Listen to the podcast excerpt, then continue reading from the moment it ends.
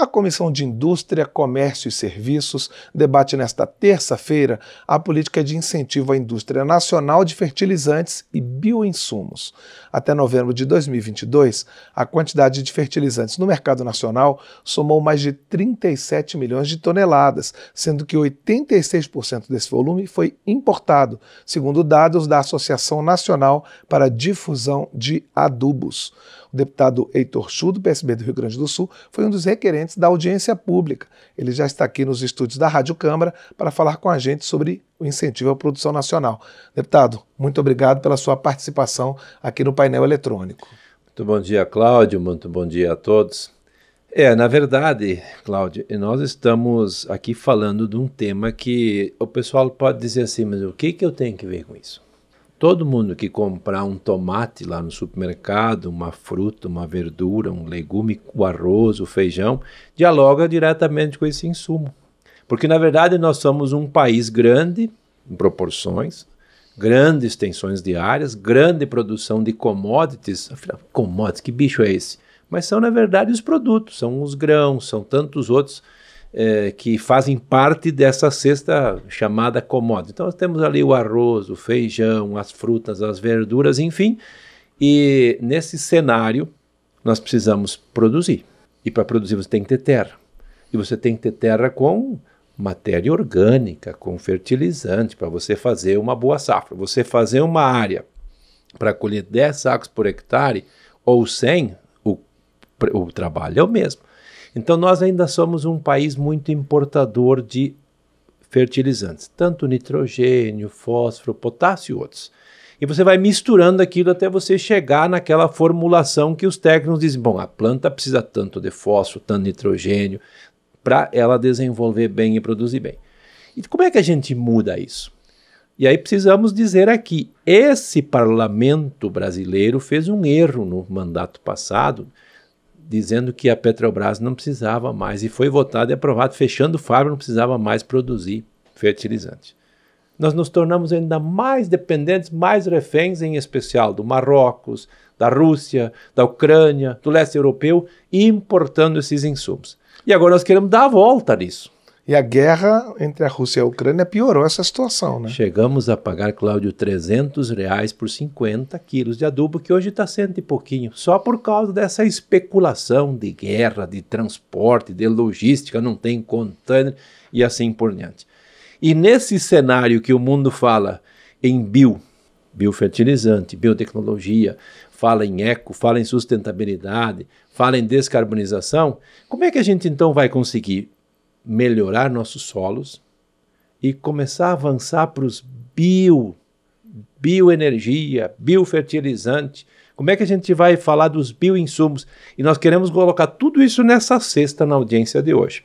E, portanto, convidamos aqui quem entende do assunto, quem trabalha com isso há 10, 20 anos, o tema dos bioinsumos ainda é uma coisa um tanto nova. Até para a gente ter uma ideia, nós estamos falando de bioinsumo quando falamos vírus, bactéria, fungo, inseto, nematóide, ácaros, enzimas, hormônios, entre outros. Como é que a gente produz isso? Dá para produzir assim no fundo de quintal e largar no mundo? Não. A gente pode estar contaminando tudo. Então, essas demandas todas de produzir o fertilizante, para sermos menos dependentes da importação. Com isso, talvez a gente pudesse criar uma nova indústria, uma indústria que possa gerar emprego, renda, desenvolvimento, um produto daqui a pouco é, menos prejudicial ao meio ambiente e a partir daí também, quem sabe, com melhores condições para o próprio produtor brasileiro, seja o grande, o médio ou da agricultura familiar, se abastecer desses produtos produzir o que ele tem produzido e fazê-lo de maneira mais correta, mais sustentável e, no final, ter um produto de qualidade que chega na casa da dona de casa, de todo mundo, seja o produto que for com qualidade. Agora, deputado, é, quais são os principais impedimentos para que o país é, aumente a produção nacional e diminua essa dependência do produto importado? O problema? Quem vai fazer? porque tudo tem um custo, tudo tem uma estrutura. E quando nós falamos dessas questões aqui, claro que se nós formos falar dos é, fertilizantes, nitrogênio, fósforo, potássio, no nosso subsolo nós temos em algum lugar, mas muito pouco, diferente de outros países. Então, Nessa área nós poderíamos até explorar um pouco mais, porque eu sei, por exemplo, lá no Rio Grande do Sul, num município chamado Lavras do Sul, a 500 metros de profundidade tem uma grande jazida de produto dessa natureza, fertilizante químico. Mas nós não queremos é voltar muito nessa questão do químico, nós queremos ir para o bio, para o biofertilizante. E aí nós vamos precisar da universidade, da Embrapa, nós vamos precisar com muita força da indústria nacional que atua nessa área. Nós vamos precisar, sem dúvida nenhuma, do governo, porque o governo é o indutor das políticas. Ah, o governo vai liberar, vai dar subsídio, vai apoiar, vai fazer com que se tenha, digamos, um setor que tenha benefício fiscal, assim como outros tantos têm. E nesse cenário, eu quero fazer um registro aqui a Petrobras já retomou a sua fábrica de ureia no Mato Grosso, o que já é uma coisa importante. Vai produzir pouco para a dimensão da necessidade que o país tem, sim, mas é melhor ela produzir um pouco e daqui a pouco ela possa abrir outras unidades que já foram fechadas no passado, para que nós possamos também, nessa questão do nitrogênio, que nós também importamos, termos já uma diminuição dessas importações e, logicamente, com isso, toda vez quando se consegue fazer com que a indústria nacional produza, nós criamos muitas oportunidades. E nessa questão aqui dos biofertilizantes, não é diferente, Cláudio. Ou a gente consegue avançar nisso em tecnologia, em conhecimento, e aí nós, assim como avançamos em agricultura de precisão, em bioinsumos, biofertilizantes e outros mais, essa temática começa a se tornar cada vez mais real quando se fala lá em Dubai, na COP do meio ambiente, de que nós temos que poluir menos, de que nós temos que usar menos combustíveis fósseis. E a partir dessa possibilidade, o Brasil pode, daqui a 10 ou 20 anos, se souber atuar de maneira correta, ser o grande produtor e a partir daí nós termos aí uma ótima oportunidade de negócio, não só para os produtores, mas também para a indústria nacional.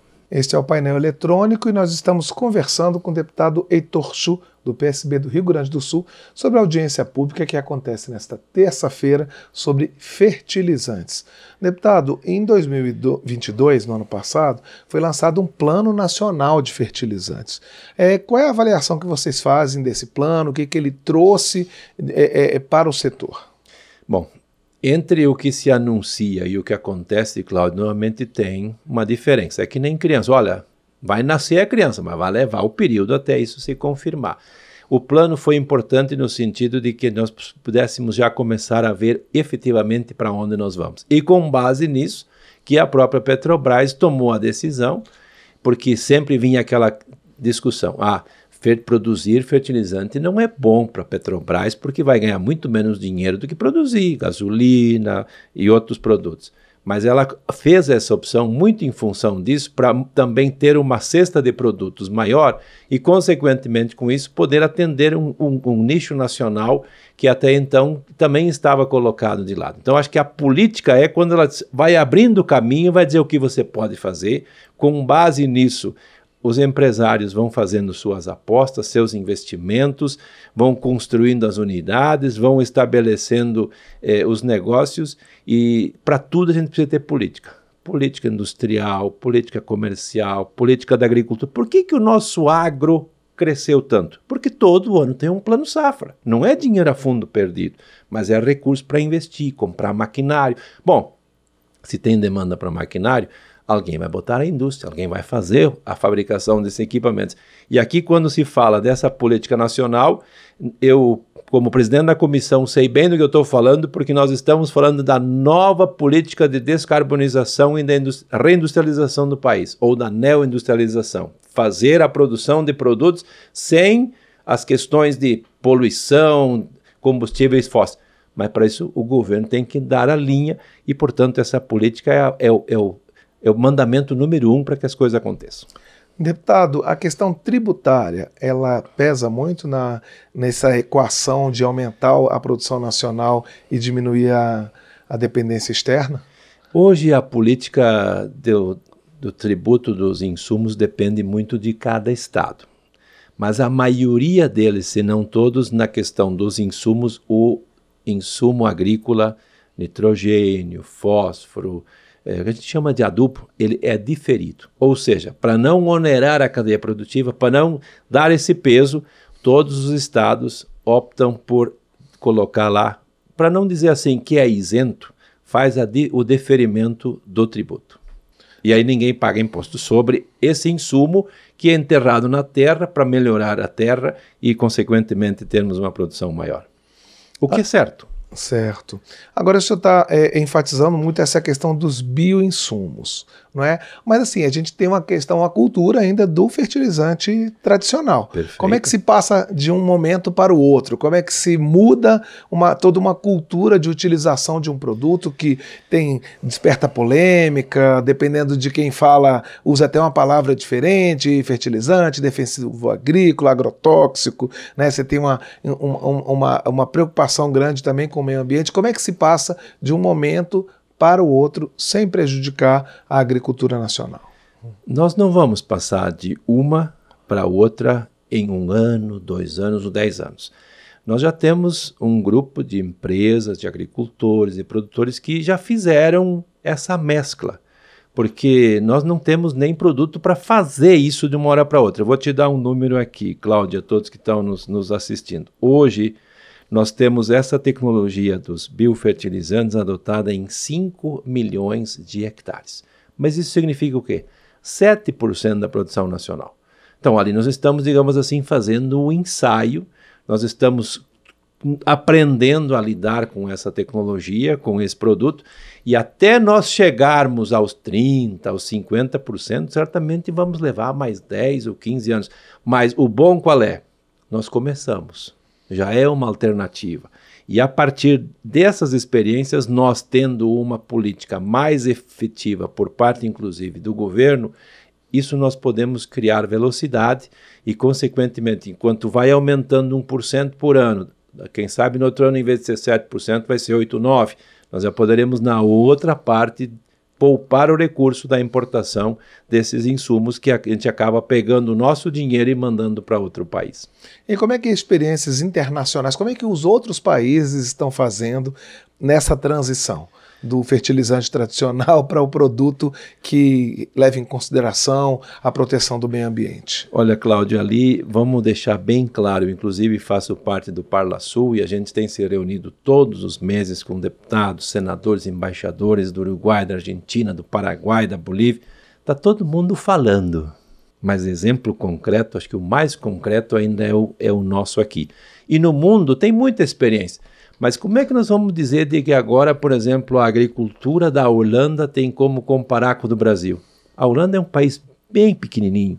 Então, para eles fazer algo nesse sentido, e fizeram, eles têm um, um percentual. Mas o país como o Brasil, que tem uma agricultura desse tamanho, nós vamos levar muito mais tempo. Agora é importante deixar claro aqui: existem experiências em algumas partes do mundo, existem, que deram certo, deram certo. Os Estados Unidos sempre ponteando essas experiências, essa que é a grande verdade, e o mundo avançando nessa política, todo mundo querendo comer uma maçã eh, orgânica, um produto natural, e, portanto, nós precisamos avançar em velocidade com relação a essa tecnologia. Deputado, para a gente encerrar, o que é que a Câmara, o que é que o Legislativo pode fazer? Qual é o papel do Legislativo para colaborar com essa transição, com essa mudança de cultura e de uso de produtos? Acho que a Câmara tem uma função de ajudar o governo e ajudar os empresários a fazer com que a legislação que esteja atrapalhando seja modificada. Na Comissão de Indústria, Comércio e Serviços que nós presidimos, que começou esse ano, é o primeiro ano da comissão, nós já mudamos mais de 30 leis. Rejeitamos algumas, criamos outras, ou seja, assim, no sentido de aplainar o caminho para que as coisas andem com mais velocidade, que não tenha tanto entrave, tanta burocracia, tantas pedras no caminho, e acho que essa é uma tarefa principal. E ao mesmo tempo que quando a gente faz uma audiência pública, é mostrar para a sociedade de que nós, o que nós temos, o que nós somos capazes de fazer e que nós precisamos efetivamente é, também da participação da opinião pública, da sociedade, para entender o que está se passando, porque senão daqui a pouco ela vai dizer, olha, vamos comprar de outro país o, o alimento que vai na nossa mesa que lá não tem produto químico. Acho que essa é uma questão que nós temos que ter muito claro. Valorizar a produção nacional, avançar na nossa produção e produtividade e, portanto, nessa temática dos biofertilizantes, os bioinsumos, assim como nós já conhecemos outros bios, tecnologia e outras coisas mais, esse tema, sem dúvida nenhuma, a função do parlamento é ajudar o Brasil a avançar em velocidade e ganho de produção. Este é o painel eletrônico e nós conversamos com o deputado Heitor Chu, do PSB do Rio Grande do Sul, sobre a audiência pública que acontece hoje na Comissão de Indústria, Comércio e Serviços da Câmara, a respeito da, de uma política de incentivo à indústria nacional de fertilizantes. Deputado, muito obrigado pela sua participação aqui no nosso programa e eu desejo sucesso para a discussão de vocês. Muito obrigado.